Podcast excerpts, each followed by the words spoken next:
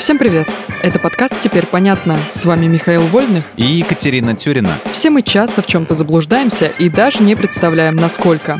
Поэтому здесь мы боремся с мифами и стереотипами. Мифы про Пушкина и Булгакова.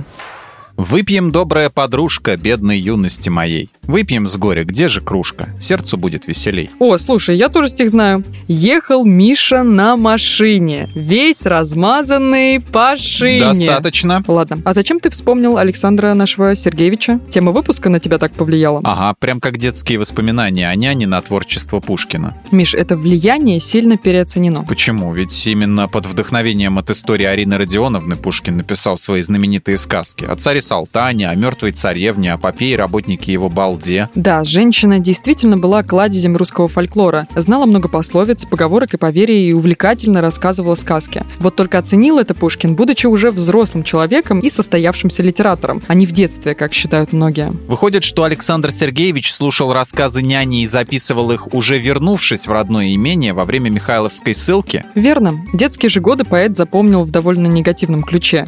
Семья Пушкиных часто переезжала, Поэтому, например, в творчестве классика почти нет упоминаний родного дома. Некоторые биографы даже пишут, что у поэта не было детства. Так что говорить о роли детских воспоминаний о няне не приходится. Теперь понятно. К слову о влиянии и взрослых. Это правда, что Булгаков писал свои произведения под воздействием морфия?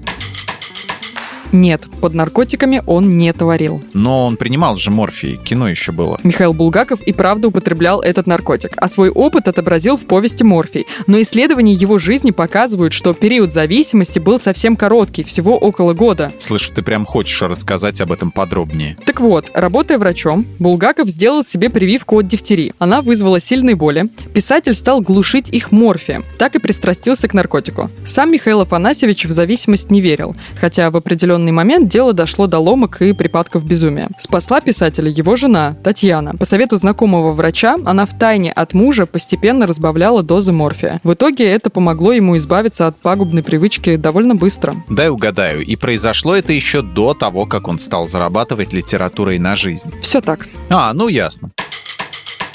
В этом выпуске мы использовали материал Андрея Вдовенко и благодарим автора за классное разоблачение популярных мифов. Полная версия текста на сайте Лайфхакера. Подписывайтесь на подкаст «Теперь понятно», ставьте ему лайки и звездочки. Новая порция разоблачений уже на подходе.